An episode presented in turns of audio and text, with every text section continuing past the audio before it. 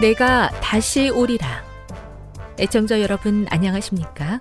여기는 AWR 희망의 소리 한국어 방송입니다. 본 방송은 천국 복음을 온 세상에 전파하기 위해 제7일 안식일 예수 재림교회가 설립한 세계 방송망입니다. AWR 희망의 소리는 유럽, 라틴 아메리카, 아프리카, 러시아, 아시아의 방송망을 통해 전 세계에 복음을 전파하고 있습니다. AWR 아시아 희망의 소리 방송국은 한국어 방송을 매일 5시간씩 송출하고 있습니다. 희망의 소리 방송은 인터넷과 스마트폰을 통해서도 언제나 청취하실 수 있습니다. 들으실 수 있는 인터넷 주소는 awr.org입니다. 유튜브로는 AWR 코리아로 검색하시면 됩니다. 이 시간 희망의 소리 한국어 방송과 함께 보람있고 유익한 시간 되시기 바랍니다. 내가 다시 오리라.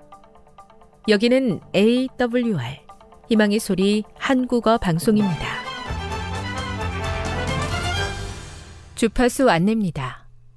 괌에서 송출하는 우리 방송은 한국 표준시로 밤 11시에 9,580kHz로 다음 날 오전 6시에 9,860kHz로 각각 1시간씩 방송하고 있습니다.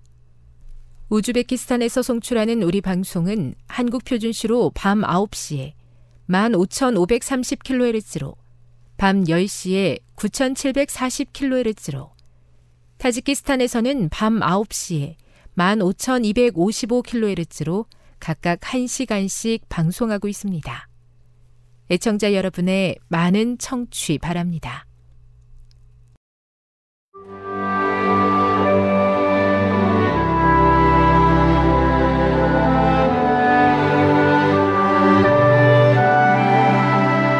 읽어주는 교과 다섯째 날 1월 5일 목요일 하늘에 쌓아둔 보물 너희를 위하여 보물을 땅에 쌓아두지 말라.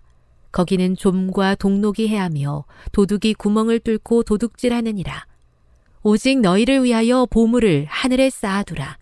거기는 좀이나 동록이 해하지 못하며 도둑이 구멍을 뚫지도 못하고 도둑질도 못하느니라.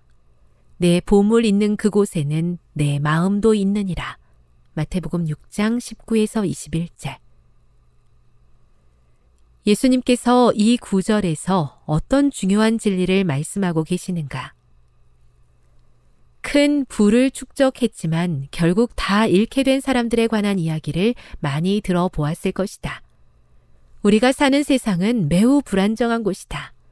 전쟁, 범죄, 폭력, 자연재해와 같은 것들이 언제든 우리가 모아놓은 것들을 다 가져가 버릴 수 있다. 심지어 성실하고 정직하게 모은 것들까지도 말이다. 또한 죽음을 마주하게 되면 우리가 소중하게 여겼던 모든 것들이 쓸모없는 것이 되어버린다. 성경은 부자가 되거나 부를 축적하는 것을 잘못된 것이라고 이야기하지 않는다. 대신 예수님께서는 이것들을 올바른 관점에서 바라보라고 말씀하신다. 보물을 하늘에 쌓아둔다는 것은 어떤 의미인가? 그것은 우리의 삶에서 돈을 최우선 순위에 두고 가장 중요하게 여기는 대신 하나님과 그분의 일을 최우선 순위로 두라는 뜻이다. 우리가 가진 것들을 하나님의 일을 위해 그분의 나라의 확장을 위해 또 다른 사람을 위해 일하고 그들에게 축복이 되는 일을 위해 사용하는 것을 뜻한다. 하나님께서 아브라함을 부르셨을 때 하나님께서는 아브람과 그의 가족을 통해 이 땅 위의 모든 가족들을 축복하고자 계획하셨다. 하나님께서는 하나님의 벗이라고 불렸던 아브람에게 말씀하셨다. 내가 너로 큰 민족을 이루고 내게 복을 주어 내 이름을 창대하게 하리니 너는 복이 될지라. 너를 축복하는 자에게는 내가 복을 내리고 너를 저주하는 자에게는 내가 저주하리니 땅의 모든 족속이 너로 말미암아 복을 얻을 것이라 하신지라. 창세기 12장 2절 3절. 우리에게도 아브라함에게 주셨던 것과 같은 책임이 있다. 돈은 큰 선을 행할 수 있기 때문에 매우 가치 있는 것이다. 돈이 하나님의 자녀의 수중에 있을 때는 그것이 줄인 자의 양식이 되고 목마른 자의 마실 물이 되고 헐벗은 자의 옷이 된다. 그것은 또 압제받는 자에게 방어물이 되고 병든 자에게 도움의 방편이 된다. 그러나 돈을 생활 필수품을 마련하고 다른 사람을 축복하고 그리스도의 사업을 전진시키는 목적 이외에 사용할 것 같으면 그 돈은 모래와 마찬가지로 쓸모 없는 것이 된다. 실물교훈 351 교훈입니다. 하나님께서 허락하신 물질적 축복을 하나님의 사업과 다른 사람의 유익을 위해 사용할 때 우리는 아브라함과 같이 세상을 향한 축복의 통로가 될 수 있다. 묵상. 복을 받기 위해 기도하는 사람이 많은데 성경을 통해서 볼 때 하나님께로부터 복을 받는다는 것은 어떤 의미를 가지고 있습니까? 적용. 하나님께서는 너는 복의 근원이 되라고 말씀하셨습니다. 이 말씀을 이루기 위해 그대가 실천할 수 있는 일은 어떤 것이 있을까요? 영감의 교훈입니다. 하늘의 보물을 쌓는 안전한 투자. 하나님께서 우리의 보화를 요구하실 때는 그 양이 얼마가 되든지 즐거이 반응하면 그 헌물은 그분에게 성별된 예물이 될 것이며 그것을 드린 사람에게는 좀이 쏠지 못하고 불이 사르지 못하며 도적이 부수고 들어와 훔칠 수도 없는 하늘의 보물을 쌓아두는 것이 된다. 이 투자는 안전하다. 이 돈은 구멍이 뚫리지 않은 전대에 넣어진다. 이것은 아주 안전하다. 교회증언 사권 78 하늘의 보물을 쌓아두는 지혜로운 사람이 되고 싶습니다. 하지만 자꾸만 눈앞의 필요와 이익에 따라 움직이는 부족한 저 자신을 발견합니다. 세상의 기준보다 하나님의 말씀에 순종하며 영원한 것의 가치를 제대로 깨닫게 도와 주시옵소서.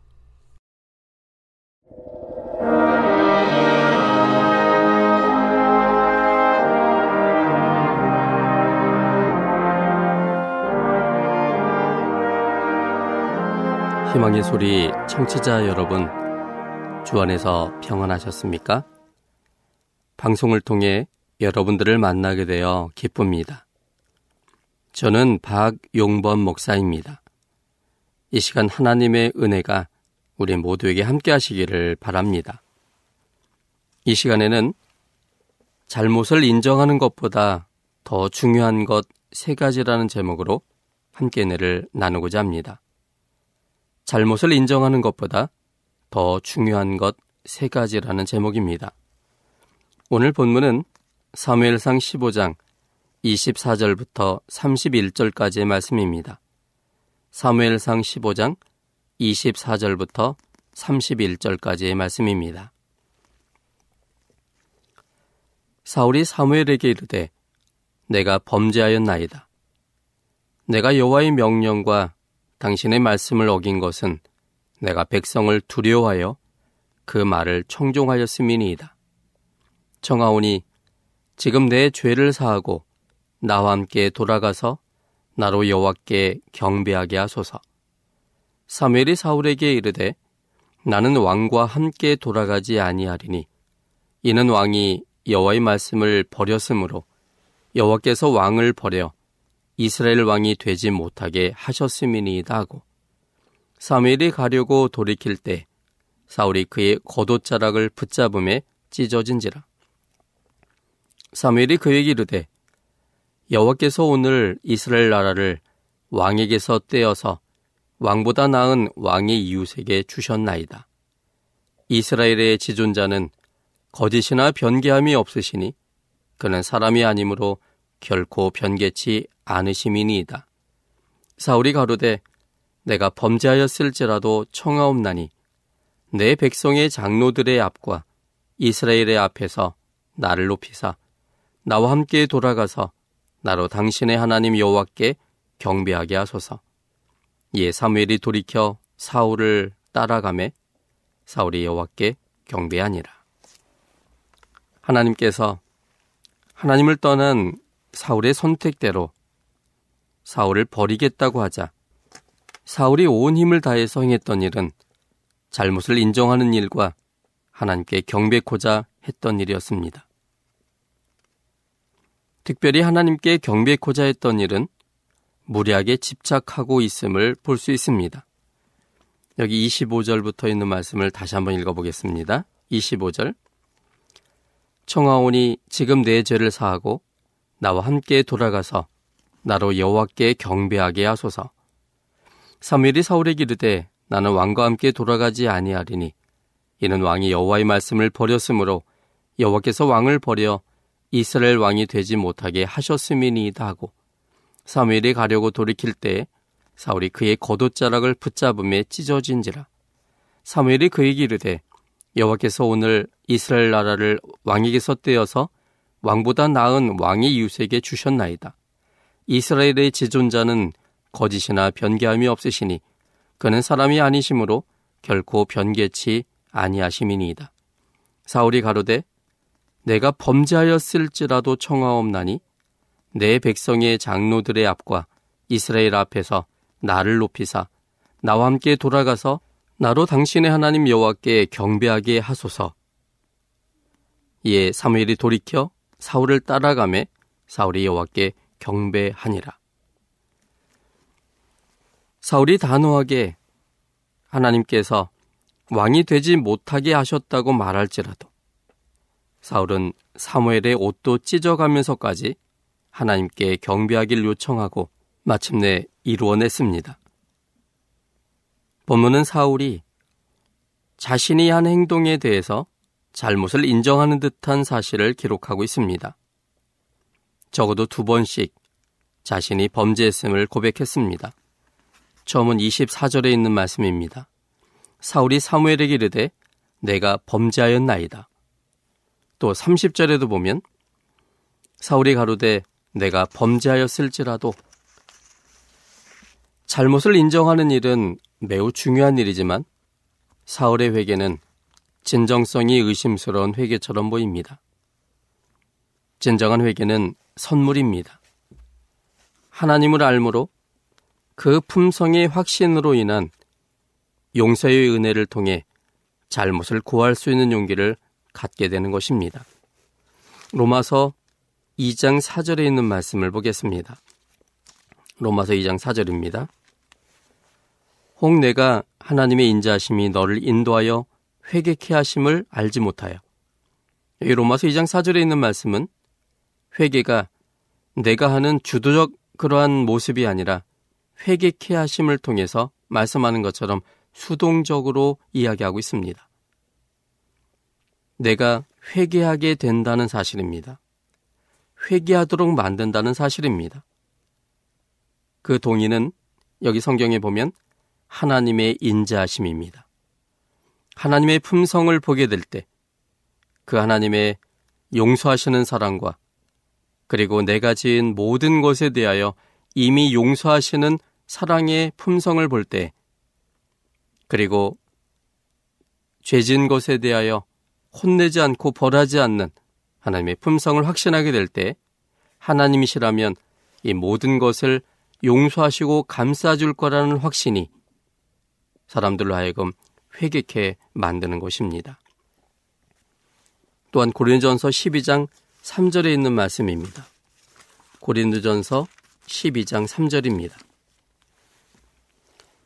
그러므로 내가 너희에게 알게 하노니 하나님의 영으로 말하는 자는 누구든지 예수를 저주할 자라 하지 않고 또 성령으로 아니하고는 누구든지 예수를 주시라 할 수 없느니라.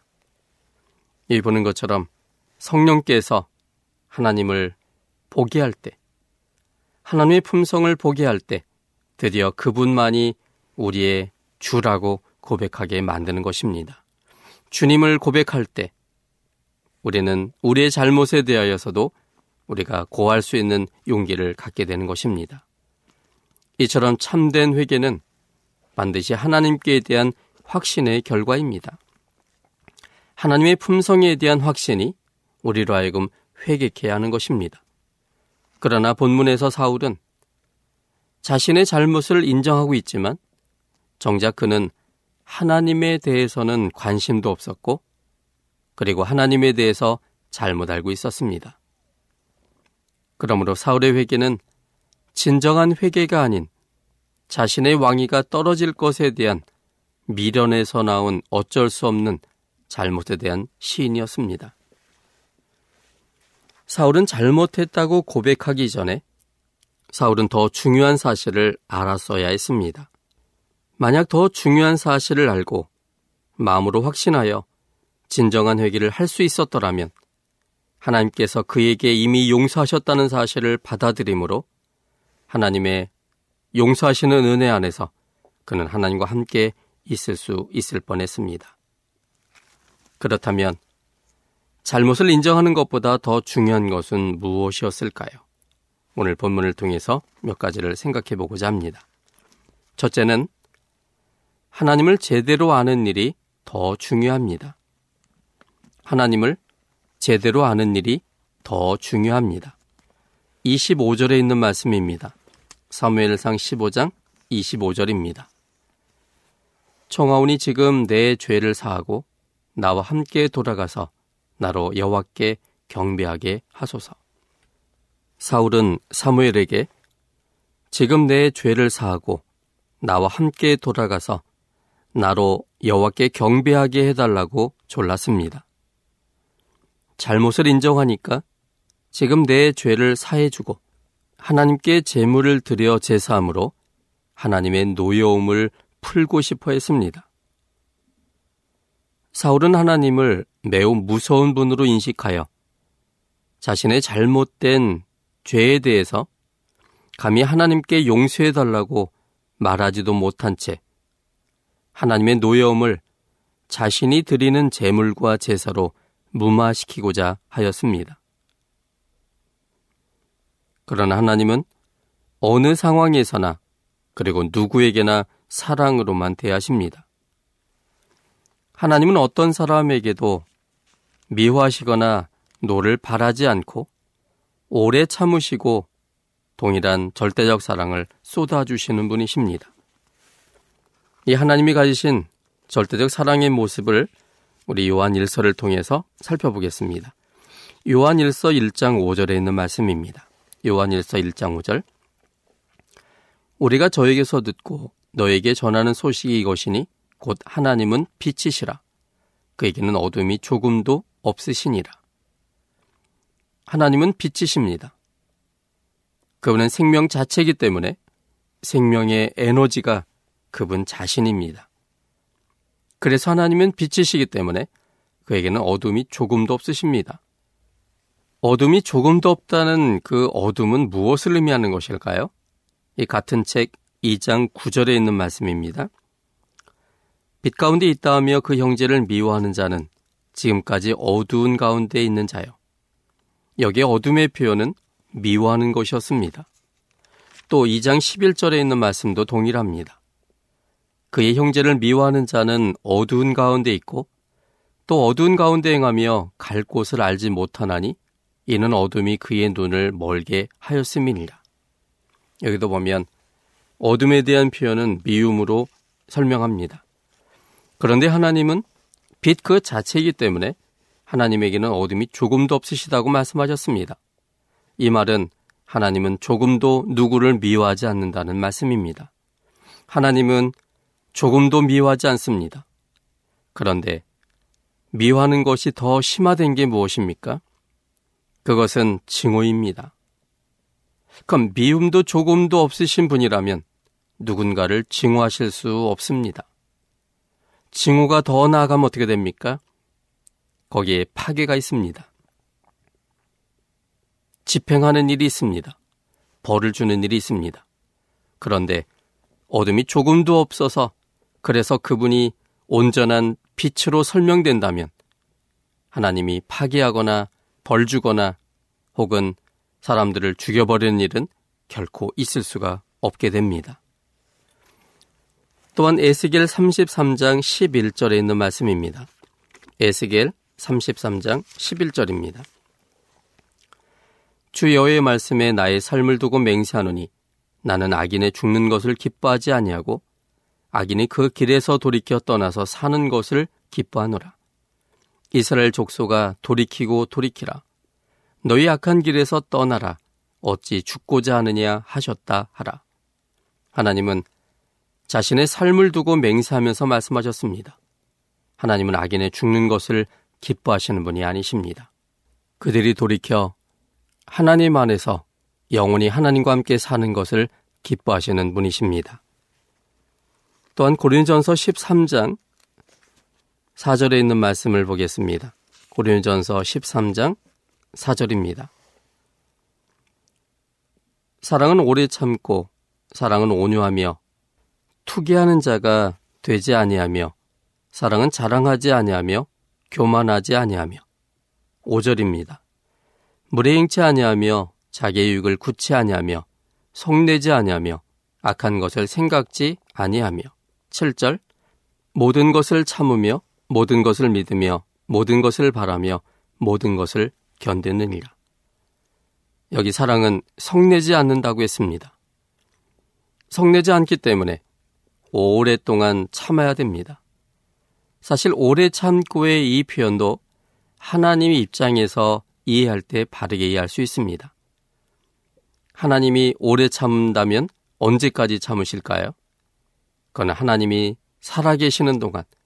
그런데 하나님은 영원히 살아계시는 분이기 때문에 하나님의 오래 참으심은 영원하다고 말할 수 있습니다. 그래서 이 고린전서 13장 8절에 보면 사랑은 언제까지든지 떨어지지 아니한다라고 말한 것입니다. 그러므로 하나님은 어느 상황, 어느 누구에게나 하나님이 가진 동일한 사랑으로만 행하십니다. 어느 누구도 절대 미워하지 않으십니다. 그런데 이런 하나님의 흔들리지 않는 절대적 사랑을 확신하지 못하면 사람들은 두려워집니다. 어떤 행위라도 하여 그 노를 풀어드리지 못하면 죄책감과 공포감 속에서 어쩔 줄을 모르게 됩니다. 심지어는 유다처럼 그 공포감 때문에 자신을 파괴하기도 합니다. 사울에게 잘못을 고백하는 것보다 더 중요한 것은 하나님의 절대적 품성을 확신하는 일이었습니다. 하나님이 사랑에 대한 확신 속에서 자신의 잘못을 깨닫게 되고 그 잘못을 고백할 수 있는 용기를 갖게 되고 용서받았음에 대한 확신을 갖게 됩니다. 사울의 치명적 위험은 그는 하나님을 알지 못했다는 점이었습니다. 자신의 생각대로 하나님을 판단하였습니다. 하나님의 절대적 사랑을 받아들이지 못한 채 자신의 행위에 따라 변하는 상대적 개념의 사랑을 가지신 하나님으로서 확신하였습니다. 그래서 그는 경배하는 일에 집중하고 싶어 한 것입니다. 하나님을 아는 지식의 부족으로 하나님의 백성들이 희망을 잃고 소망이 끊겨집니다. 호세아서 4장 6절에 있는 말씀을 함께 좀 보겠습니다. 호세아서 4장 6절입니다. 내 백성이 지식이 없으므로 망하는도다. 내가 지식을 버렸으니 나도 너를 버려 내 제사장이 되지 못하게 할 것이요. 내가 내 하나님의 율법을 잊었으니 나도 내 자녀들을 잊어버리리라. 여기 하나님께서는 하나님의 백성이 지식이 없으므로 망하게 되었다라고 말합니다. 그런데 이 지식이 정말로 하나님께 대한 그러한 여러 지식을 말하는 것일까요? 성경에 지식이 없으므로에 대한 이야기일까요?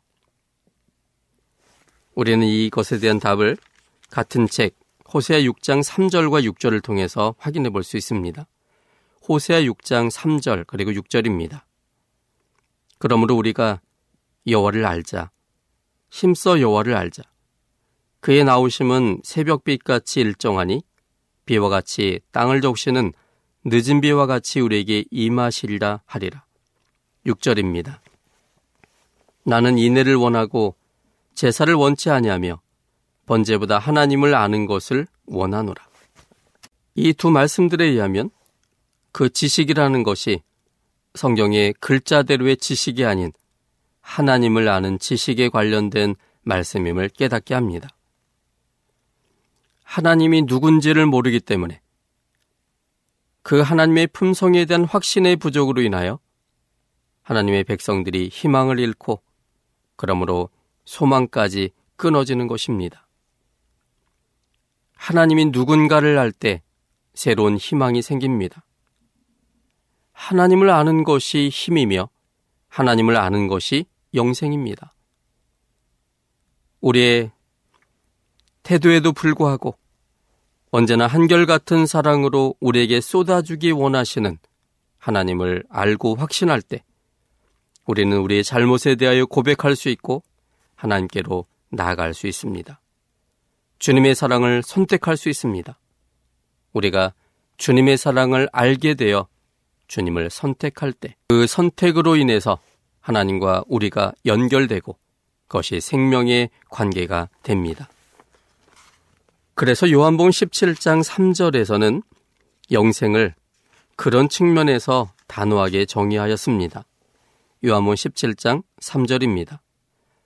영생은 곧 유일하신 참 하나님과 그의 보내신 자 예수 그리스도를 아는 것이니이다. 영생은 아는 것입니다. 무엇을 아는 것일까요? 그것은 하나님의 품성을 아는 것입니다. 지식적으로 아는 것이 아닌 관계 속에서 하나님의 마음을 알고 확신하는 것입니다. 하나님의 품성에 대한 확신이 잘못을 고백할 뿐만 아니라 그 잘못에서 일어날 수 있는 힘을 얻게 됩니다. 가룟유다와 베드로는 둘 다 예수님을 팔고 저주했지만 그들의 운명은 정반대였습니다. 가룟 유다는 목매어 죽었고 베드로는 회복되어 하나님의 사도의 역할을 잘 감당하였습니다. 그렇다면 두 사람의 차이점이 무엇이었을까요? 가룟 유다는 자신이 잘못했음을 깨달았을 뿐 그 죄가 하나님 안에서 이미 용서되었다는 사실에 대한 확신이 없었습니다. 예수님께서는 그가 몇 시간 후에 예수님을 팔 것을 이미 알고 계셨습니다. 그것을 유다에게 알려주셨습니다. 그리고 성찬식을 통해서 떡과 집을 통해서 너가 하는 일에 대한 하나님의 용서를 보여주는 이 성찬식의 의미를 그에게 말씀해 주셨고, 그래서 너희를 용서하는 이 포드집의 잔을 모두 마시라고 말씀하셨습니다. 예수님의 마음속에는 이제 곧 예수님을 배반할 가룟 유다 그리고 베드로가 그리고 나머지 모든 제자들 예수님을 버리고 도망갈 모든 제자들을 이미 하나님은 용서하심을 보여주기 원하여 너희들을 용서하는 표인 십자가에서의 피 흘림을 상징하는 이 포드즙을 다 마시라고 그렇게 말씀하신 겁니다. 그런데도 가룟 유다는 자신이 엄청난 일을 했다는 사실은 깨달았지만 하나님의 품성을 제대로 알지 못했기 때문에 자신이 한 행동에 대하여 하나님이 결코 용서할 수 없다라고 판단한 것입니다. 하나님의 변하지 않는 절대적 사랑의 품성을 알지 못했을 때 그는 결국 자신의 행위를 자신의 품성 속에서 이해하게 되었고 그것은 자신의 행위에 대하여 결코 용서할 수 없을 거라는 하나님의 생각으로 그는 받아들이게 된 것입니다. 반면에 베드로는 자신이 잘못했음을 깨달았을 뿐만 아니라 자신의 죄가 하나님 안에서 이미 용서되었다는 사실에 대한 확신이 있었습니다. 왜 다른 확신 속에 다른 운명을 맞이하였을까요? 그것은 하나님의 품성에 대한 문제였습니다. 가룟유다는 절대적 사랑에 대한 확신이 아닌 상대적 사랑에 대한 확신이 있었습니다. 자신의 행위를 하나님도 결코 용서하지 않을 것이라는 확신이 그를 견디지 못하게 했습니다. 반면에 베드로는 하나님의 절대적 사랑을 확신하였습니다. 겟세만의 동산에서 자신의 죄를 위해 기도하신 하나님을 신뢰함으로 이미 용서하셨으리라는 확신이 그에게 있었습니다. 어떤 하나님을 알고 있느냐의 문제였습니다. 가룟 유다가 믿고 있던 하나님의 품성과 베드로가 믿고 있던 하나님의 품성이 다른 것이었습니다. 같은 하나님이지만 다른 품성으로 이해했고 그래서 하나님의 절대적 사랑을 확신하지 못한 가룟 유다는 자신의 행위대로 그것이 자신을 정죄했고 결국 하나님의 사랑을 붙잡지 못한 채 스스로를 자살하고 말게 된 것입니다. 반면에 베드로는 가룟유다 못지않은 잘못을 범했지만 그러나 어떠한 잘못이라 할지라도 하나님의 절대적 사랑은 자신을 용서하신다는 확신 속에 그는 하나님의 품성을 붙잡았고 하나님의 용서를 확신하게 된 것입니다. 그러므로 사울에게 중요한 것은 죄의 고백이 아닌 하나님의 품성에 대한 확신이었습니다. 하나님의 품성에 대한 확신이 그의 잘못을 고백할 용기를 갖게 할 것이고 하나님의 용서를 받아들일 수 있게 만들었을 것입니다. 그러므로 하나님을 먼저 알게 되시기를 바랍니다. 하나님이 행한 일들을 아는 것이 아니라 하나님이 행한 일들을 통해서 그분이 어떤 분인가를 깨닫게 되기를 바랍니다. 하나님의 품성을 알게 되기를 바랍니다. 그런데 하나님의 품성은 우리의 상대적 개념의 생각 속에서는 이해할 수도 없고 받아들여질 수도 없는 것입니다. 그러므로 하나님의 품성에 대한 정확한 이해는 성령 하나님의 임재하심을 통해서만 가능합니다. 그래서 우리는 더 많이 하나님의 품성을 알기 위하여 성령 하나님의 임재하심이 필요합니다. 그분의 임재하심을 위해서 기도해야 합니다.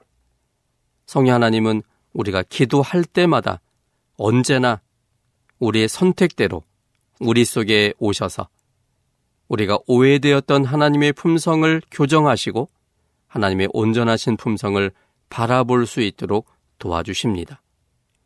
그러므로 우리가 더 많이 성령 하나님의 임재하심을 위해 기도하는 자들이 되어야 합니다.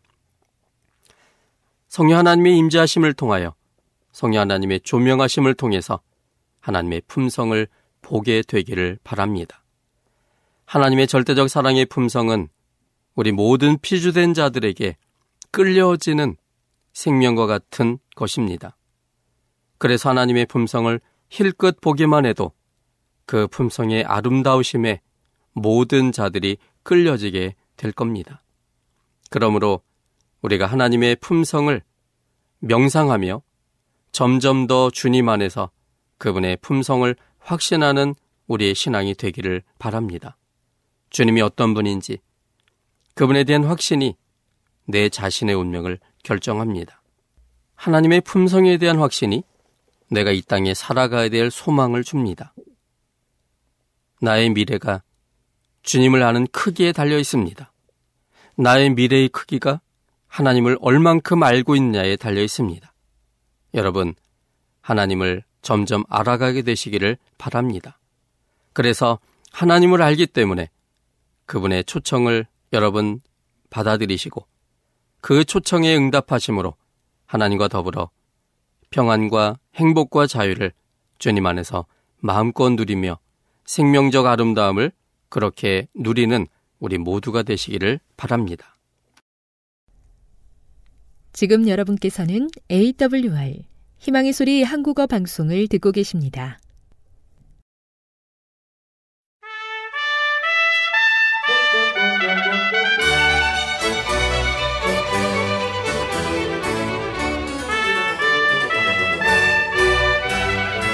안녕하세요. 걸어서 성경 속으로 시간입니다. 이 시간도 이상남 목사님 모시고 이야기 듣도록 하겠습니다. 안녕하세요, 목사님. 안녕하세요. 네, 지난 시간에 어, 예수님께서 십자가를 들고 음, 걸으셨던 비아 돌로로사 이야기를 시간 관계상 어, 14번째 장소 이야기를 듣지 못했는데요. 12번째까지 제가 말씀을 드렸죠. 아, 그랬었나요? 네. 그럼 이어서 나머지 다 듣도록 하겠습니다. 예, 예 고맙습니다. 아, 비아 돌로로사라고 하는 말은 에, 고난의 길, 슬픔의 길, 예수님께서 마지막 그 골고다를 향해서 올라가던 그 1km의 길을 어, 말하고 있습니다. 우리는 지난번에 십자가를 우리도 지고 줄을 서서 힘차게 노래를 부르면서 그 비좁은 길을 온 세계에서 온 관광객들이 보는 앞에서 당당하게 나갔던 그 모습을 말씀을 드렸습니다. 열두 번째 장소, 예수님께서 운명하신 그 장소에 대해서 말씀을 드리고 어, 마쳤는데요. 이제 그곳에서 어, 눈물을 많이 흘리고 참 가슴 아파하면서 눈물을 훔치며 계단을 이제 내려왔습니다. 계단을 내려오니까 바닥에 마치 침상과 같은 돌이 이렇게 평평하게 놓여 있었습니다. 예수님의 시신을 십자가에서 내려서 이곳에 올려놓고 디모데가 가져온 백근의 몰약과 치명 섞은 것을 예수님의 시신에 바르고 세마포로 감쌌던 곳입니다. 그러니까 이곳이 열세 번째 장소 곧 아리마대 요셉이 빌라도에게 요청해서 예수님의 시신을 십자가에서 내려서 염습한 곳입니다. 마태복음 27장 59절에 나오죠. 아리마대 요셉이 찢겨 망가진 예수님의 시신을 보고 얼마나 많이 울었겠습니까? 사람들은 지금 그 어, 세계에서 온 이 관광객들을 말합니다. 이래 보니까 그곳에 무릎을 꿇고 둘러앉아 한없이 입을 맞추면서 손으로 그 장소를 쓰다듬고 있었습니다. 그러면서 예수님이 시신이 염습한 바로 이 장소를 생각을 하면서 예수님의 사랑을 생각하며 또 그분의 용서의 사랑과 하의 사랑, 놀라운 하나님의 사랑을 체험하는 그와 같은 그 은혜의 시간을 갖는 것을 보고 관광인 관광객인 저도 어, 아주 마음이 은혜가 어, 다가왔습니다. 마지막 14번째 장소는 이제 그곳에서 조금 그 옆쪽에 보면은 예수님이 묻히신 아리마대 요셉의 무덤, 그 성묘인 것입니다. 그래서 이 성묘를 중심해서 교회를 세웠는데 그걸 성묘교회라고 합니다.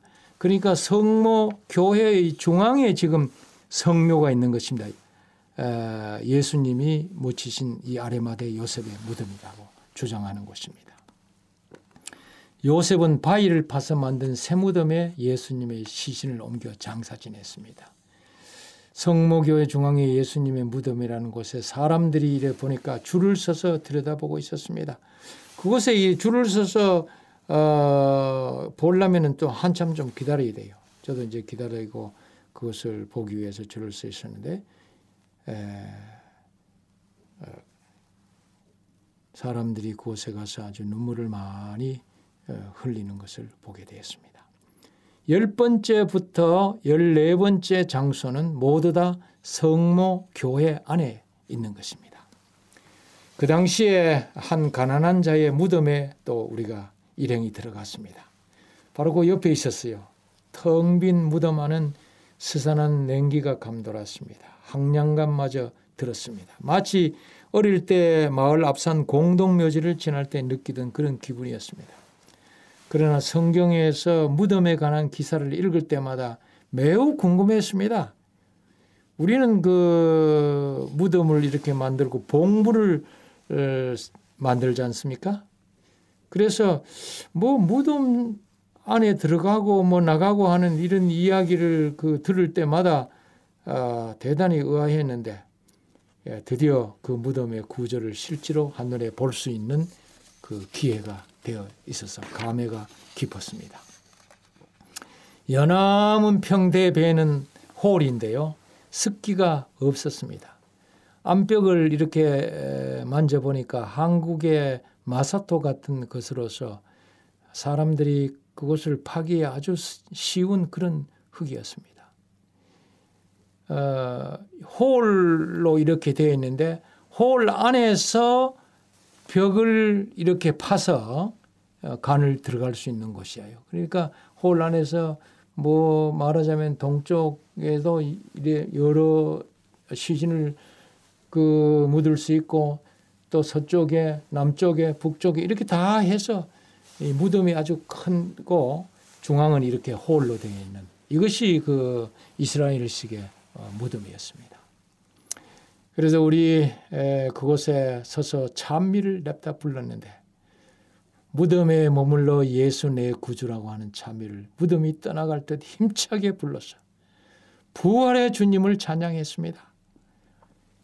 많은 사람들은 그곳에 가서 예수님을 찾고 있지만은 예수님은 부활하고 그곳에 계시지 않았습니다. 유명한 다른 사람들을 우리가 아, 그 무덤에 가면은 그들의 시신이 썩어 문드러지면서 그곳에 있지만 우리 주님의 시신은 그곳에 없었습니다. 왜? 주님은 부활의 주님이시기 때문에 그랬습니다.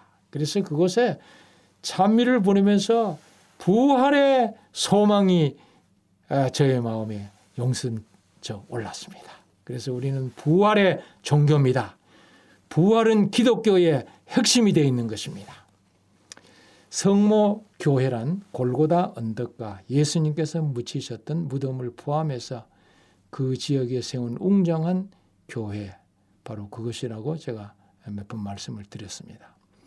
바르코바에 의해서 유다 제2차 반란이 AD 132년에서 135년까지 있었는데요. 그때에 로마 제국의 황제 하드리아누스가 골고다 언덕 위에 태양신 주피터를 위한 신전을 세우고 또 유대인 출입을 금지했다고 지난 어, 몇번 어, 방송 전에 이미 말씀을 어, 드렸습니다.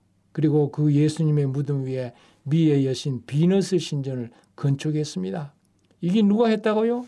로마 제국의 황제 하드리아 누스가 이런 짓을 했다니 말입니다. 그리고 유대인들을 다 예루살렘에 쫓아내야 됐어요. 그러나 콘스탄티누스 황제는 기독교로 개종을 했습니다. 서기 313년에 그리고 기독교를 공인했습니다. 그는 비록 정치적인 목적에 의해서 기독교로 이렇게 개종을 했지만은 아, 이렇게 서기 313년에 기독교를 공인함으로 아, 수많은 사람이 박해를 받아서 그 순교를 당했던 이런 역사를 끝내는 그와 같은 일을 콘스탄티누스 황제가 공헌을 한 것입니다. 336년 황제는 어머니 헬라나의 부탁으로 비너스 신전을 허물고 성모 교회를 여기다 건축했습니다. 그러니까 콘스탄티누스 황제의 어머니 헬레나에 의해서 이 성모 교회가 건축되었다 이 말입니다. 그 후에 몇 번의 영역을 겪었어요. 아, 무너졌다가 또 새로 세우고 무너졌다가 새로 세우고 이렇게 하면서 오늘에 이르게 된 것입니다. 그리고 오늘날의 성모교회는 십자군 때에 1149년에 재건된 것입니다. 그러나 1949년에 난 화재에 의해서 또 파괴됐어요. 중앙의 둥근 지붕과 내부를 뭐 아직도 수리를 계속하고 있어서 잘 이해가 가지 않았습니다. 뭐 한국 사람들은 아무리 길어도 뭐 1년 안 그러면 몇 달 만에 뚝딱 다 해버리고 어떤 경우는 뭐 한 달 만에 다 어, 해버릴 양인데 어, 나가 보면은 외국에 나가 보면은 그러지 못해요. 우리는 빨리 빨리의 문화에 익숙해 있지만은 그들은 그저 길고 긴 세월 동안 예, 짓고 수리하고 뭐 이런 것을 보게 됩니다. 여전히 여전히 예루살렘도 예외가 아니었습니다. 성모교회는 지금 천주교, 히랍 정교, 알메니안 교회, 시리아 교회, 이집트 교회, 에디오피아 교회 등 이 여섯 교파에 의해서 관리되고 어, 있다고 했습니다. 제가 가만히 생각해 보니까 예수님의 무덤이 예루살렘 성 안에 있는 게 좀 아리송했습니다. 아리마대 요셉의 무덤도 조금 미심쩍었습니다. 왜냐하면은 예수님 당시에 골고다는 성문 밖에 있었습니다. 우리가 그 히브리 13장 12절 13절에 보면은 그렇게 되어 있어요. 성문 밖 예루살렘 그 골고다를 이야기하고 있습니다. 예수님은 아리마대 요셉의 소유인 바위를 파서 만든 새 무덤 위에 묻히셨기 때문에 그렇습니다. 누가 23장 50절부터 56절에 보면 나옵니다. 그러나 이제 제가 문헌을 한번 쭉 살펴봤어요. 그랬더니 오늘에 볼 수 있는 고도, 어, 그러니까 옛날에 예루살렘, 그 예루살렘의 성벽은 터키의 술레이만 대제가 1542년에 쌓은 것입니다. 둘레는 약 한 4km 되고요. 높이는 한 5m에서 높은 곳은 20m나 됩니다. 어, 예수님이 그 마귀의 시험을 받으면서 뛰어내렸다고 하는 곳은 이렇게 높은 곳이죠. 34개의 탑이 있고요. 성내 면적은 약 30만 평 정도가 됩니다. 솔로몬이 쌓은 성벽의 일부가 오벨 지역에 있고 히스야기야가 쌓은 성벽 이사야 22장 10절에 나오는 그 성벽의 일부가 아직도 남아 있습니다. 한때 은을 돌같이 흔하게 하던 예루살렘은 헤롯이 성전을 46년간이나 확장할 때에 노음 21장 5절에 보면 미석과 헌물로 꾸몄다고 했습니다. 그래서 학자들은 예수님 당시에 성 밖에 있던 성모 교회 지역이 헤롯 시대의 예루살렘 성을 확장할 때에 성 안으로 들어오게 되었다고 주장을 하고 있습니다. 그래서 오늘 대부분의 학자는 현재의 그 성모 교회 지역이 진짜로 골고다 언덕이고 전승적으로 더욱 정확한 그분의 무덤의 장소라고 확증을 합니다. 이거는 받아들일 수밖에 없지요. 뭐 여러 가지 설이 있지만은 이것을 받아들이는 것이 가장 안전하다 그런 생각이 들었습니다. 그래도 일부에서는 1883년 영국의 찰스 골드, 골든 장군이 발굴한 정원 무덤을 예수님의 무덤이라고 주장하고 있습니다. 이것은 담에색 문 바깥 북쪽 골고다라고 칭해지는 언덕에 위치하고 있습니다. 그곳에 가보면 정말 이 언덕이 해골을 닮았어요. 꼭 해골을 닮았어요. 그 언덕 서쪽에 동산이 있고 그 동산에 예수님의 무덤이라고 하는 무덤 동산이 있습니다. 이곳은 암벽을 잘라서 내어 만든 무덤이고 또 예루살렘 성문 밖에 위치해 있습니다. 예루살렘에서 아주 가깝습니다. 요한복음 19장 20절 말씀대로. 요한이 동산에 있는 무덤이라고 요한복음 19장 41절 42절에 그 언급했기 때문에 이러한 정황으로 보아서 보아 가지고 이곳이 바로 성경과 일치하는 예수님의 진짜 무덤일 가능성이 크다고 주장하는 어, 사람들이 많습니다. 1894년 영국 사람들이 이곳을 사서 지금까지 가꾸고 보존하고 있습니다. 부활절이 되면은 세계에서 모여든 기독교인들이 이 무덤 앞에서 부활절 기념 예배를 드립니다. 여러분, 만일 정원 무덤이 진짜 아, 성묘라고 한다면 성모교회 안에 무덤은 가짜인 셈입니다. 뭐 어떤 곳이 진짜 예수님의 무덤이었는지 오직 하나님께서만 아는 것입니다. 그러나 여러분 그분의 빈 무덤을 찾는 일은 허무한 것인지 모르습니다. 모르겠습니다. 여러분 왜 그렇습니까? 예, 그분은 부활하셨기 때문입니다. 그래서 예수 그리스도의 부활을 기념하는 것이 우리에게 아주 중요한 것이죠. 고린도전서 15장을 우리는 부활절이라고 합니다. 아, 부활장이라고 합니다. 예수 그리스도의 부활에 대해서 알기를 원하면은 고린도전서 15장 1절부터 마지막 절까지 읽어보면은 아주 확실합니다. 예수 그리스도의 부활이 없다면은 예수 그리스도를 믿는 사람은 결코 부활할 수 없을 것이라고 그곳에서 단장합니다. 예수 그리스도께서 부활하지 아니했다면은 예수 믿는 것 다 헛것이라고 합니다. 왜? 희망이 없는 것이기 때문에 그래요. 그래서 예수 그리스도를 믿는다고 하는 것은 이 부활에 대한 확실한 믿음 이것을 확증하는 것입니다.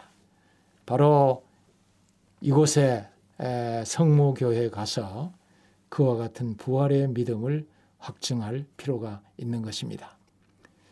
답사각객들에게는 누가 보면 24장 5절에 있는 말씀대로 어찌 해 가지고 뭐 정원 무덤이든 성묘 무덤이든 사한 자를 죽은 자 가운데서 찾느냐 여기 계시지 않고 주께서 살아 나셨느니라 질책하는 천사의 음성이 들리는 것 같았습니다. 네, 목사님. 목사님 말씀처럼 정말 예수님의 무덤이 어느 것이 진짜이냐 이거는 별로 중요한 것 같지 않습니다. 우리 예수님은 그곳에 누워 계시지 않고 하늘에 계시니까요. 예. 네, 이 시간 마치도록 하겠습니다. 감사합니다. 고맙습니다.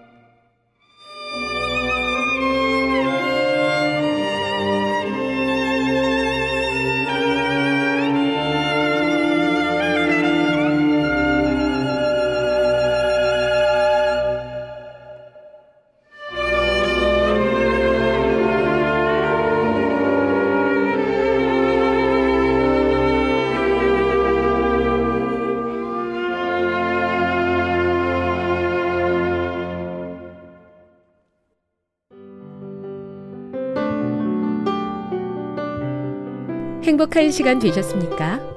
지금까지 여러분께서는 AWR 희망의 소리 한국어 방송을 청취하셨습니다.